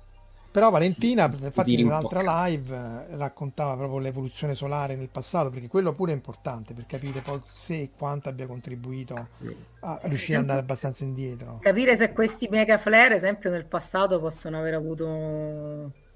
Che, che sicuramente nel passato magari il Sole era decisamente più arrabbiato di ora, eh, possono vera- veramente aver avuto una, una qualche conseguenza eh, sulla Terra. Ecco, sicuramente non è il mio modellino che lo dice questo, però eh, sicuramente comunque tracciati storici di aurore belle toste, quindi conseguenza di flare molto più intensi di, di quelli che ci sono stati ultimamente. Sì, sarebbe molto interessante. Perché comunque anche lì il fatto che la radiazione sia foriera di mutazioni potrebbe essere quella che appunto ha generato la famosa eh, esplosione del cambriano, di forme di vita, insomma ci sono tutta una serie di appunto anche lì si sprecano i se e i ma. Eh, sicuramente il fatto che Giove abbia ripulito la fascia degli asteroidi dagli asteroidi più grossi il fatto che ci sia la Luna che fa le maree che ci protegge dagli asteroidi ha un ruolo mm, essenziale. Dopodiché capire quanto queste condizioni si verificano negli altri sistemi solari boh, forse con uh, non tanto con uh, James Webb ma i telescopi successivi e si potrà sapere qualcosa di più, però boh, eh, non è per niente, per niente banale. Però il fatto che la Flare possa, possa... Lì c'era quell'altro film allucinante, The Core, no? che, se, che gli esperimenti dei militari spegnevano il nucleo della Terra a me quel film piace, lo faccio vedere costantemente a scuola. Lo so che è una boiata pazzesca, però ai ragazzini piace. E poi analizziamo tutte le boiate, però non è. Aspetta, aspetta, aspetta. Decor non era quello al centro della, della Terra il problema. Che comunicano via radio dal centro della Terra. Sì. Eh, c'è il famosa Vabbè, scena L per R con la, il momento angolare. Te la ricordi quella scena? È meravigliosa a un certo punto devo riaccendere tutto e non mi ricordo come facevano con le bombe Ed ragionano delle bombe nucleari. Sì, ra- ragionano su come scagliare le bombe nucleari eh, rimuginando tra sé e sé che il momento angolare è L per R per tipo 10 minuti. È vero. Oh. Sì, quello in cui esplode il Colosseo. Colosseo sì, perché il, perché, il, campo magnetico si spegne, cosa che è successa tante volte, perché il campo magnetico terrestre mm. si è invertito tantissime volte, cioè il Sole, l'avete detto, no? Ogni 11 anni dà un un'inversione e ogni 22 ricompie un'inversione doppia completa e però quello della Terra lo fa in maniera più irregolare ma ogni 10.000, 100.000, un milione di anni si inverte quindi il fatto che si spenga temporaneamente non darebbe grossi problemi perché chi ci protegge veramente dai raggi cosmici sono, è l'atmosfera esatto. eh, eh, però i satelliti e tutta la eh, baracca esatto, il problema. Quella... problemi biologici mm, non, non ce ne dovrebbero essere però quelli tecnologici, mamma mia. Chiede Tiera se la serata dei film orrendi. Eh. La domanda è per Giorgio, cioè questi film che, tu, che noi citiamo come orrendi, tu come, come, come li... Cioè, reg- cioè, dal punto di vista registico, di montaggio, eccetera, eccetera, eh, sono orrendi pure dal punto di vista dell'esperto, a parte la, la fisica? Guarda, purtroppo mi trovate impreparato perché nessuno dei due li ho visti, né 2012 né Decor, quindi no, non li posso giudicare. E Sunshine, che è quasi il nostro riferimento. Sunshine è quello che cita sempre. Come si chiama? Omar, Sunshine e ce n'era pure un altro. Solar Crisis. Abbiamo eh, quello, mi, quello mi manca. Sunshine no, però è fantastico, anche, anche, quello chiaramente sempre lo riaccendono con le bombe, bombe atomiche, eh, che eh, lanciando bombe atomiche alla, giusta distanza nell'atmosfera del Sole riaccendono eh, il, il campo magnetico solare a 700.000 km sotto. Quindi stai dicendo no, che la seconda serie ci possiamo spingere oltre, quindi nella scrittura della seconda serie. Sì, Siamo venuti troppo, sparare troppo qualche realisti. bomba nucleare. Eh. Funziona sempre, con Armageddon ha funzionato. Quello era pure su Moonfall, mi pare che sparassero alla luna, no? Forse no, alla fine non gli sparavano più. Quello era una Moonfall, poi la, la... No, no, no, sì, vabbè, quella veramente... Ecco, io penso veramente una cosa veramente brutta Moonfall, cioè forse molto più brutta. Ah, vedi, no, invece l'ho trovato talmente scemo che... No, che... Io volevo bocciare i ragazzini che me l'avevano consigliato. L'hai fatto, però non è quello. sì, perché si sono vendicati secondo me perché io gli ammollo Interstellar ogni anno. Eh, allora, no, prof, se lo deve proprio vedere, guardi, è bellissimo. Vabbè, me lo vedrò.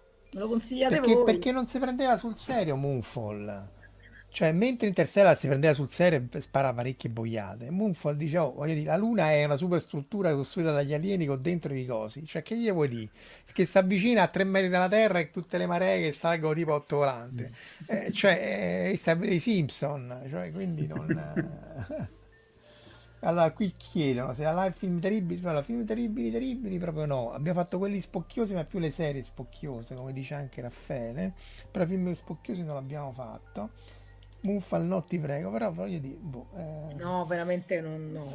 anche no vabbè, Clark Aston Schmidt allora se, insomma già così sarebbe eh, e Dario che ci onora di un suo commento visto che non ci ha onorato della sua augusta presenza dice il solo un ragazzo educato. E sì, sappiate che Dario doveva essere al posto mio. Eh infatti. Quando Sapevate gli partono i 5 minuti perché poi la super flare voglio dire non è che poi sia così improbabile no? No, no, l'abbiamo detto, ce ne sono state varie misurate storiche nel, negli ultimi migliaia di anni, quindi insomma. E poi ti dirò, non fosse per tutti i pericoli e i problemi che darebbe, però una bella aurora a Roma avrebbe... Eh. Sarebbe quasi sarebbe meglio bene. della supernova.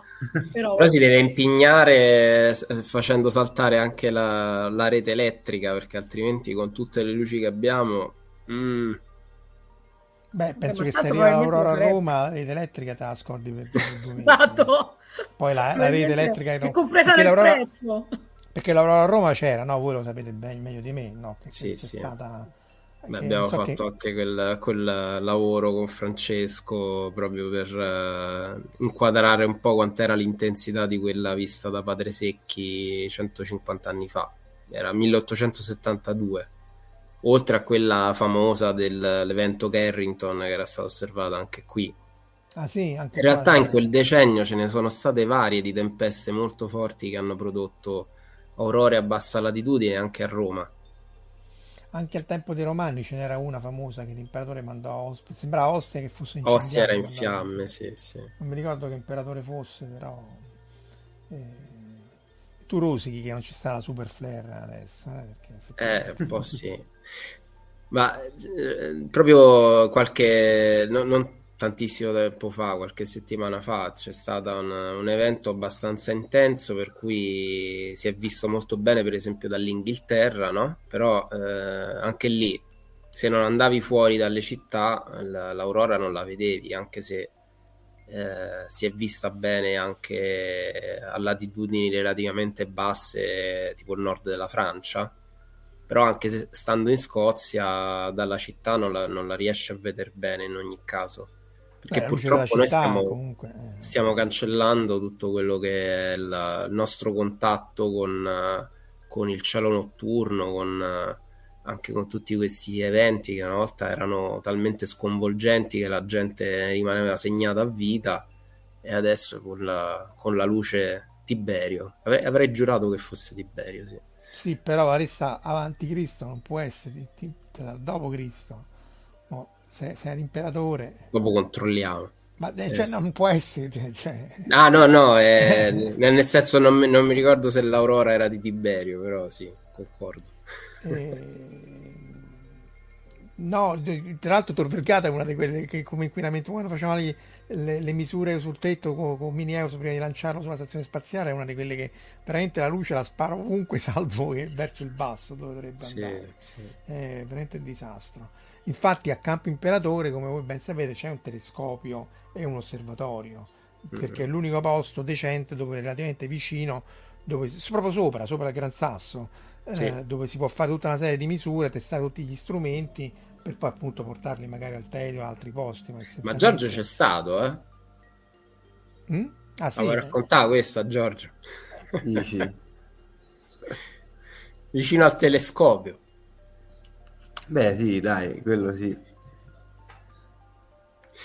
perché la prima volta che Giorgio era, eh, diciamo, in direzione Gran Sasso, doveva fare il, il, diciamo, andare lì per fare le riprese.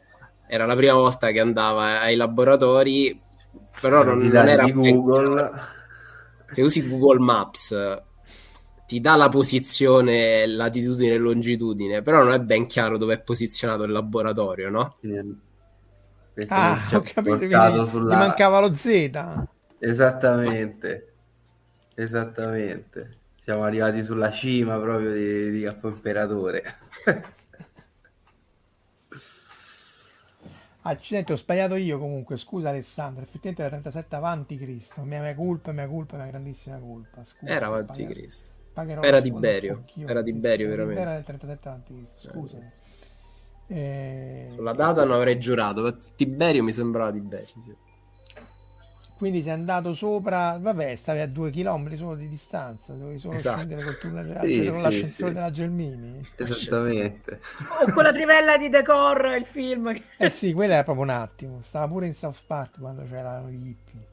Eh, tra l'altro c'erano gli scintillatori in cima, eh, erano quelli appunto che stavano in cima per fare la coincidenza con quelli di macro e alla fine eh, li hanno fatti togliere perché erano quelli che rovinavano il paesaggio. Mo lì eh, si vedevano questi scintillatori, però lì è tutta una pista da sci che va benissimo. Però come la pista da sci non rovinasse il paesaggio e gli scintillatori, piccoletti. Sì. No, eh, mm. sì, scusa Alessandro, ho toppato proprio alla grande, ma ero lo spocchione. E quindi l'hanno tolti, tra l'altro poi quelli sono stati riutilizzati eh, anche da un collega di Torino, Mario Bertaina, per, eh, l'hanno portati a Karlsruhe e l'hanno usati come scintillatori per fare gli studi di raggi cosmici di ultra alta energia e poi l'hanno smontati perché non si butta mai niente credo addirittura adesso stiano al, al lago Baikal in Russia non mi ricordo dove comunque stiano a fare qualche altro esperimento in, in Russia si riutilizza sempre tutto non si butta niente eh, anche perché con quello che costa la roba eh. dice Luca Signorelli che ne sono esplose almeno altre tre ma non l'abbiamo visto perché l'estinzione della luce dovuta alle polveri. Ah, vedi? Cioè, statisticamente, perché se non l'abbiamo visto, i neutrini non si sono visti, eh, come, come, lo sappiamo? A meno che non dici storicamente, dopo quelle di Sherlock Holmes, altre ah, dopo Keplero, quindi sì, non, non di recente. E quindi si vede che cosa? Si vede la forse la Beh, non, guarda, non sono, come dire, non sono preparato sull'argomento, però immagino che siano sul piano della galassia e quindi eh, lì hai più presenza di polveri e quindi non la vedi perché c'è l'estinzione, diciamo, sulla linea di vista, mentre invece se capita alta, questo per quanto riguarda chiaramente l'emissione de, di fotoni.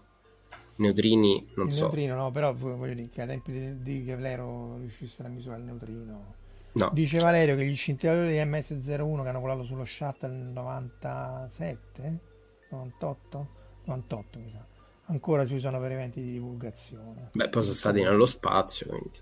Sì, sì, infatti. Sullo shuttle, nel tempo dello shuttle Mir. Va bene ragazzi, siamo un'ora e 27. Eh, ultimi commenti?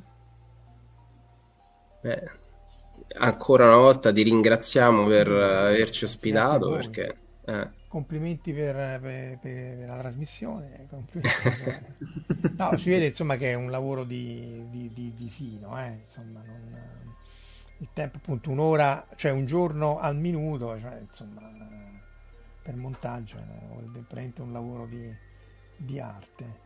E a Boris non credo che lo montano un giorno al minuto. eh. Beh, no. Non credo ci sia la fase di color correction. Ah, ecco, no, questo te lo volevo chiedere. Quindi, però, questo, la color correction si fa dopo il montaggio.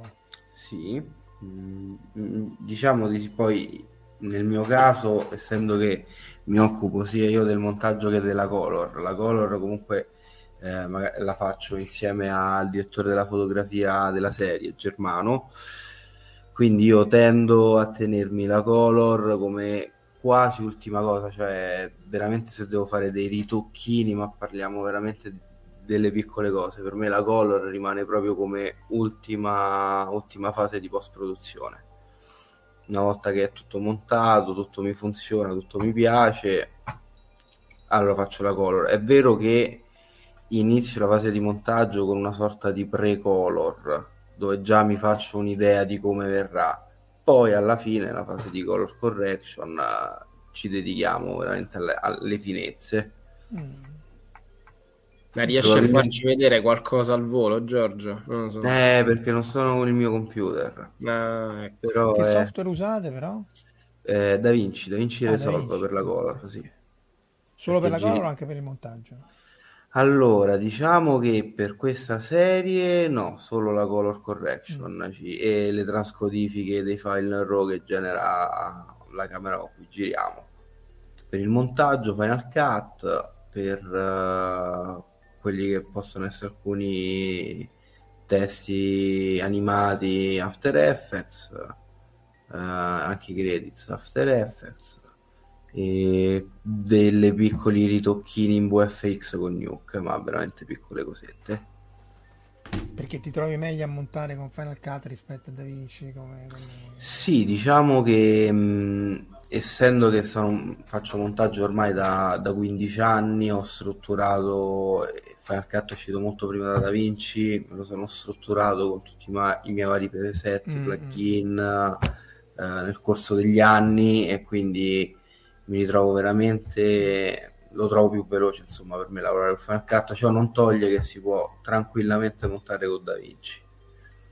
Sì, sì, che piccole gratis, cose eh, le faccio. Tra l'altro.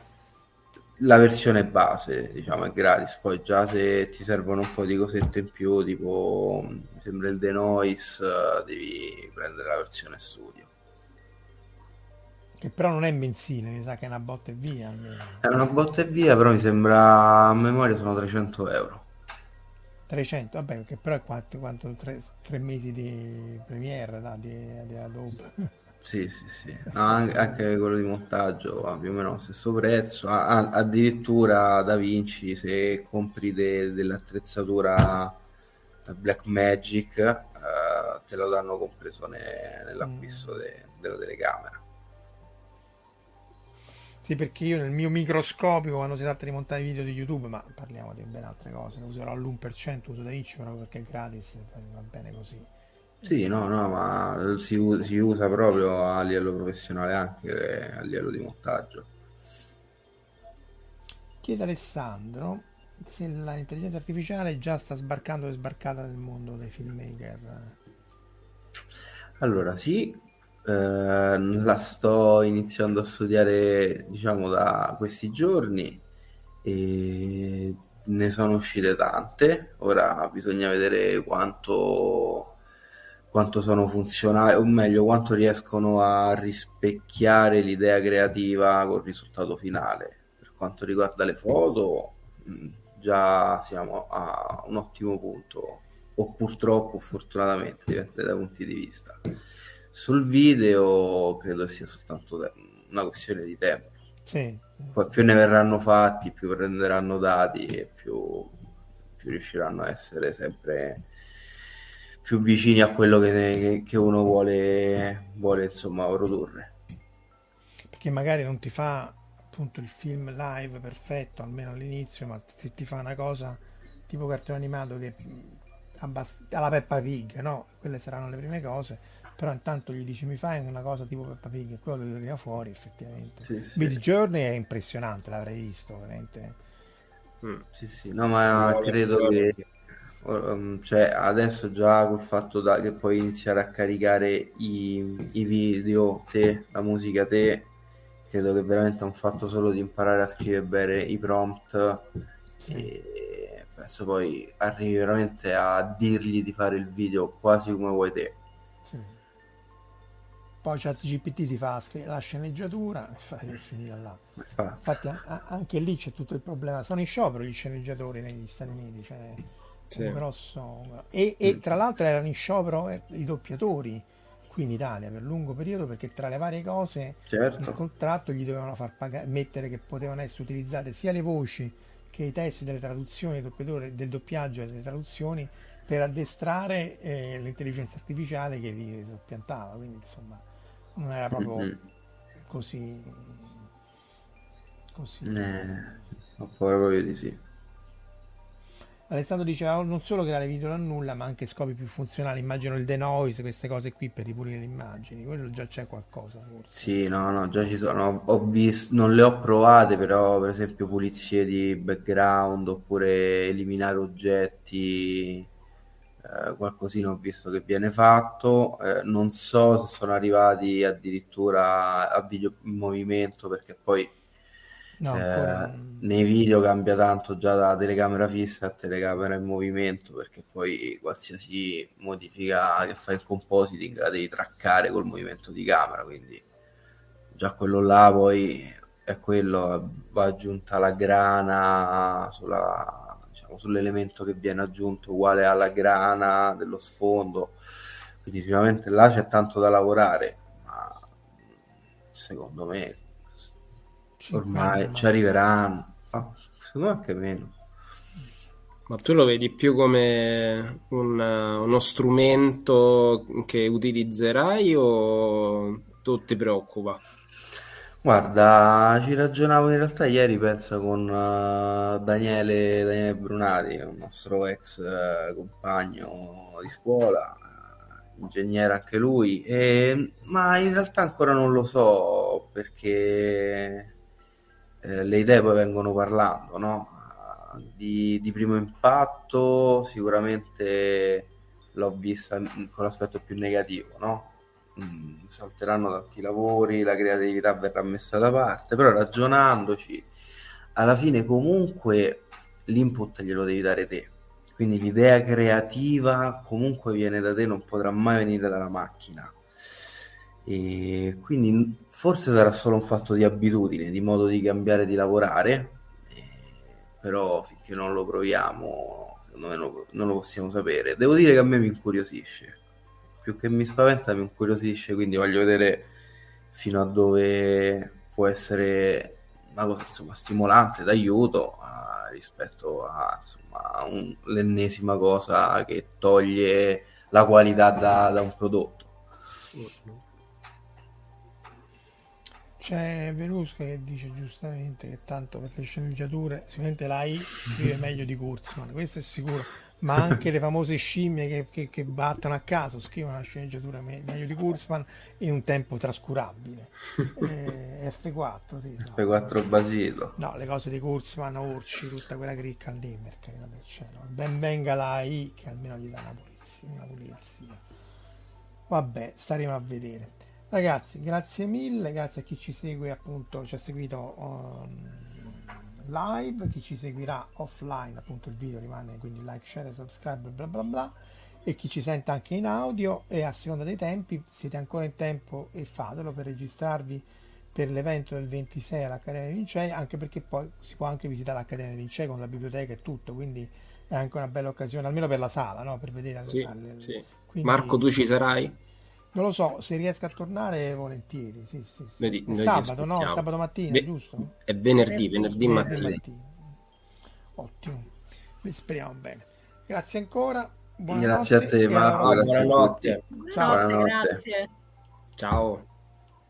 Avete ascoltato Fantascientificast, podcast di fantascienza e cronache dalla galassia. da un'idea di Paolo Bianchi e Omar Serafini con il contributo cibernetico del Cylon Prof Massimo De Santo. Potete seguirci ed interagire con noi sul nostro sito fantascientificast.com, sul profilo Instagram Fantascientificast, sul canale Telegram Fantascientificast e sulla nostra community Telegram t.me slash fsc community.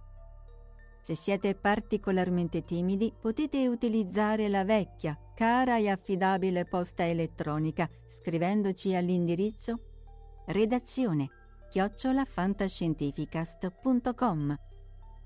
Tutte le puntate sono disponibili sul nostro sito e su tutti i principali servizi di streaming on demand. Se volete sostenere il nostro progetto offrendoci una birra romulana o un gotto esplosivo pangalattico, troverete tutte le informazioni e modalità nell'apposita sezione del nostro sito.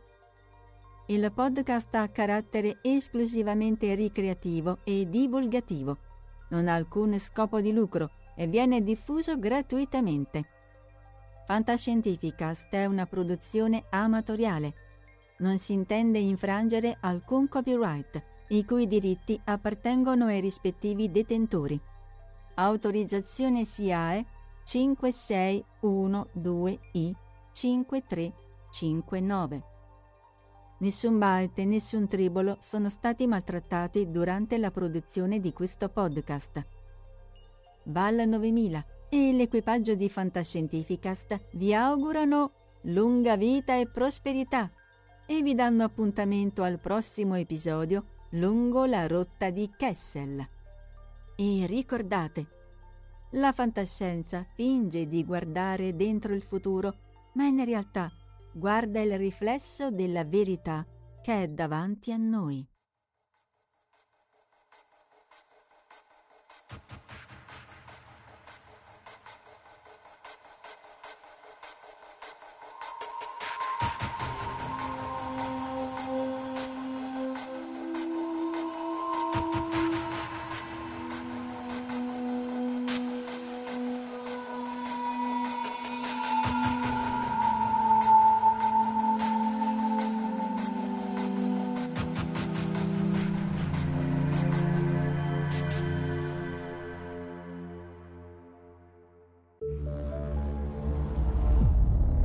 Fantascientificast, podcast di fantascienza e cronache dalla galassia. Save big on your Memorial Day barbecue, all in the Kroger app. Get three pound rolls of juicy 80% lean ground beef for $3.49 a pound with a digital coupon. Then get select varieties of flavorful Powerade, Body Armor Super Drink, or Arizona tea for 77 cents each, all with your card. Shop these deals at your local Kroger today, or tap the screen now to download the Kroger app to save big today. Kroger, fresh for everyone. Prices and product availability subject to change. Restrictions apply. See site for details.